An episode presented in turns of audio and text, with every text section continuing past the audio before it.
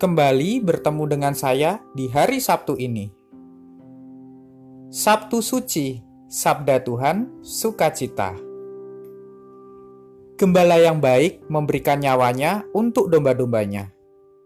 Seperti yang tertulis pada Injil Yohanes bab 10 ayat 1 sampai dengan 8.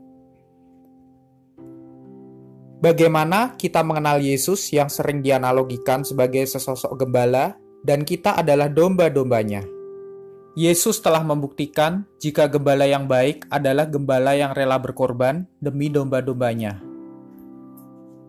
Bahkan hubungan gembala dan domba-dombanya menurut Yesus sebagai gembala yang tidak seperti hubungan tuan dan hamba, namun hubungan sebagai seorang sahabat.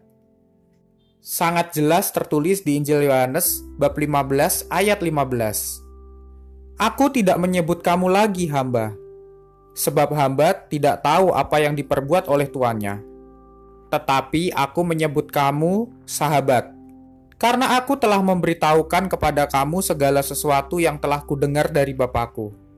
Sangat jelas, jika Yesus sendiri menginginkan hubungan kita dengan dia adalah hubungan seorang sahabat.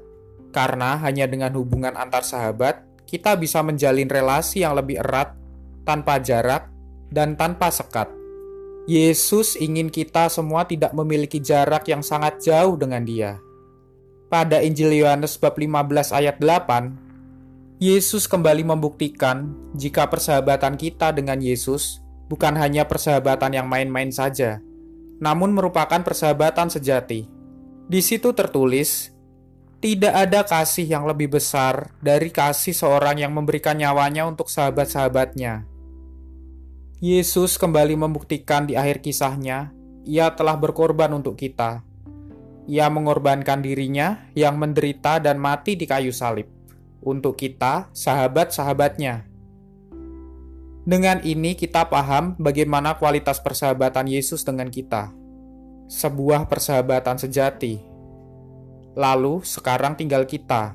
Apakah kita mau berkorban untuk sahabat kita, Yesus Kristus? Seperti yang telah Ia lakukan kepada kita.